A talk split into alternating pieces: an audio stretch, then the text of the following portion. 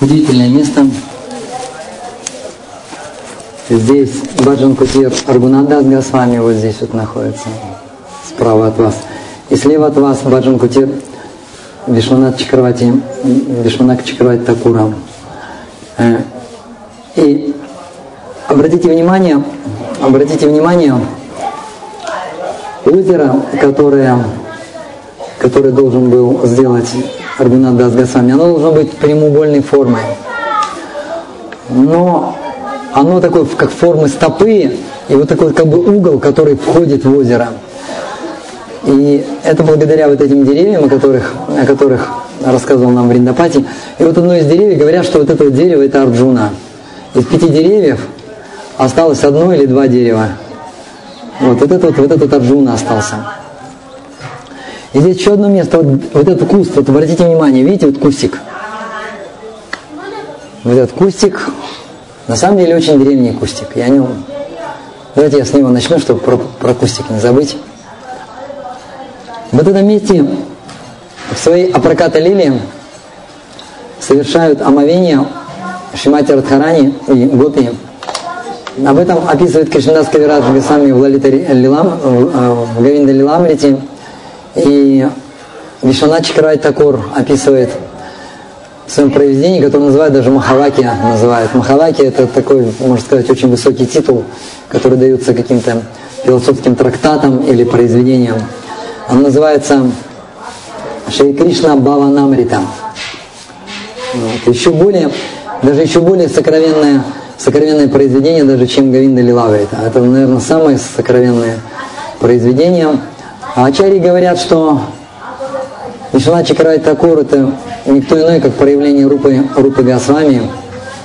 Вот, и Рупа Госвами не успел написать Кришна Баванамриту, и он явился как Вишванат Чакрай Такур. Рупа Госвами написал 25 произведений, 25 книг. Некоторые из них такие очень маленькие, как, например, вот у, у Падышамрида, например. Всего, всего 11 шлок. И когда он пришел, как Вишна Чакрай Такур, он написал еще 40 книг.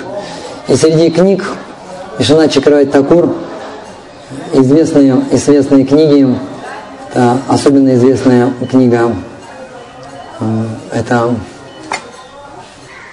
Матвури Кадамини, где он очень подробно описывает стадии преданного служения. Чем занимается, каким баджаном занимается преданный определенной стадии. На, на стадии, например, баджана крия, анарханеврити, ништха, ручи и так далее. Что преданный испытывает, что он видит, что он чувствует. Очень важная книга для Гауди Вайшнавов. И также а, Вишнат Чакрай Такур написал удивительный комментарий к Бхагавадгите и написал комментарии к, к Шимат Бхагаватам. И Шилапрапада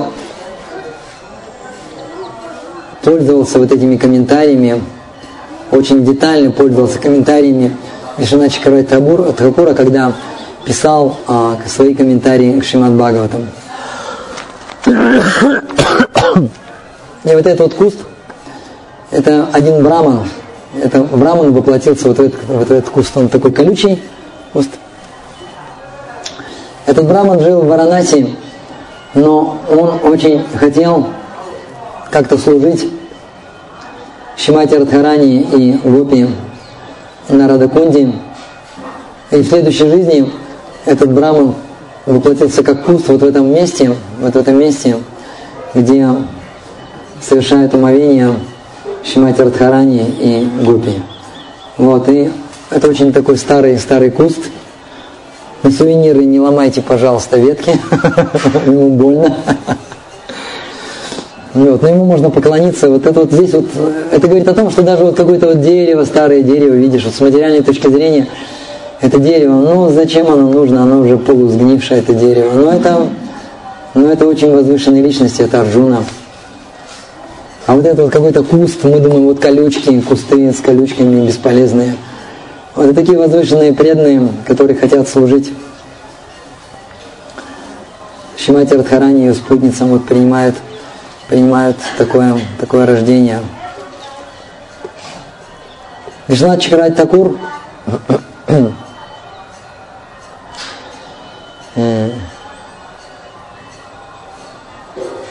Он здесь также писал свои книги. И однажды Вишванат Чакравати Такур вошел в Самадхи. То есть, по сути дела, он уже оставил эту землю. И его ученики положили его на носилки, чтобы перенести его в Самадхи. И один из его старших учеников, он не выдержал, начал плакать. Он начал плакать, он начал кричать, «О, Гурудев, куда ты ушел? Почему ты так рано ушел?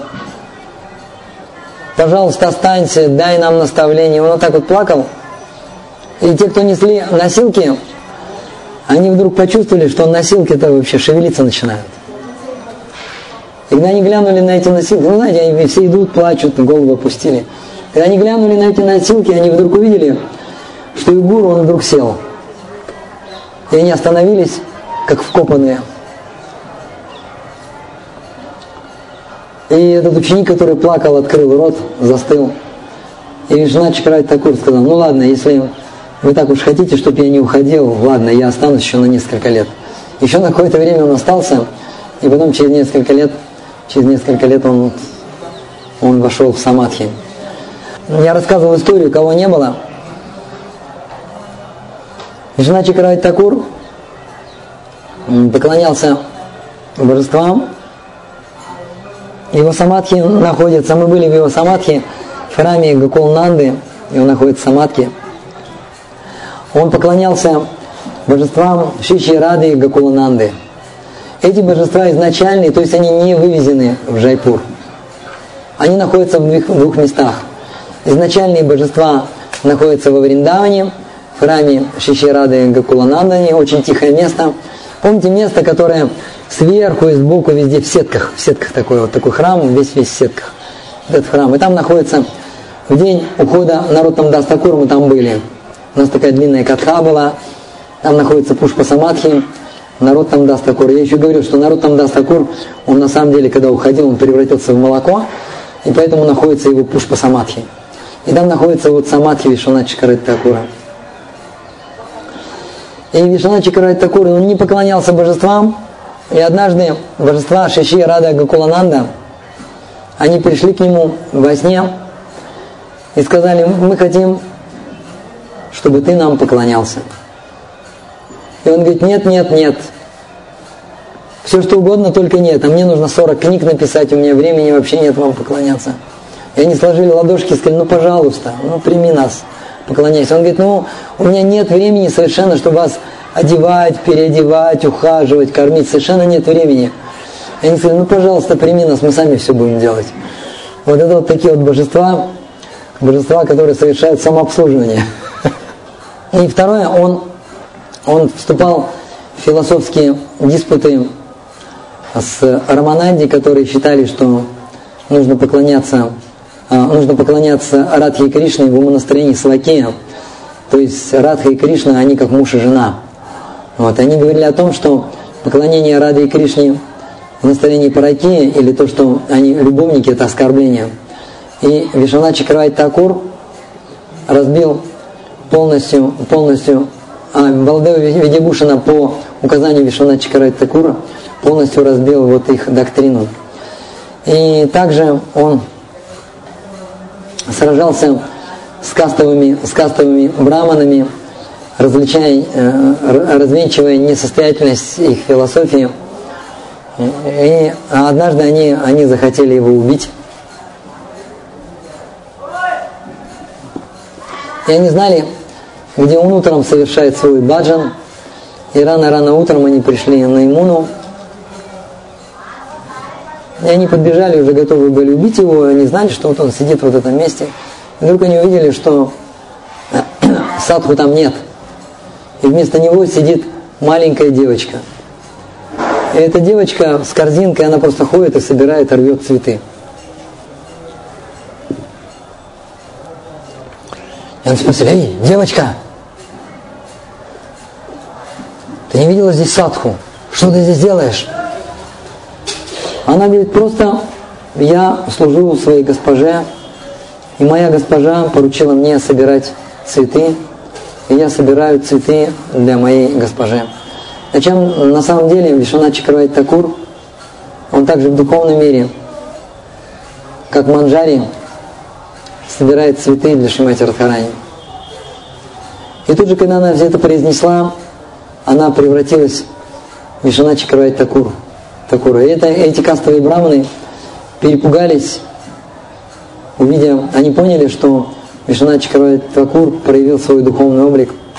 Они испугались и убежали, и подумали, ну пускай, пускай там занимается со своей паракия расой, пусть живет со своей паракия расой. Вот, и Вишана Чакарай Такур а, продолжал, продолжал проповедовать. Вот на этом не остановлюсь. Очень важный принцип Вайшнава Севы в месяц Картика и во время паломничества это служить Вайшнавам. И одно из самых лучших служений это, это угощать, угощать Вайшнавов просадов, просадом с любовью, вот. Нужно вообще каждый день использовать, чтобы хотя бы, хотя бы одну минутку, хотя бы чуть-чуть, хотя бы сделать одну какую-то вайшнава севу, хотя бы чуть-чуть послужить вайшнавам, это очень-очень, очень-очень важно. Спасибо, Хари Кришна.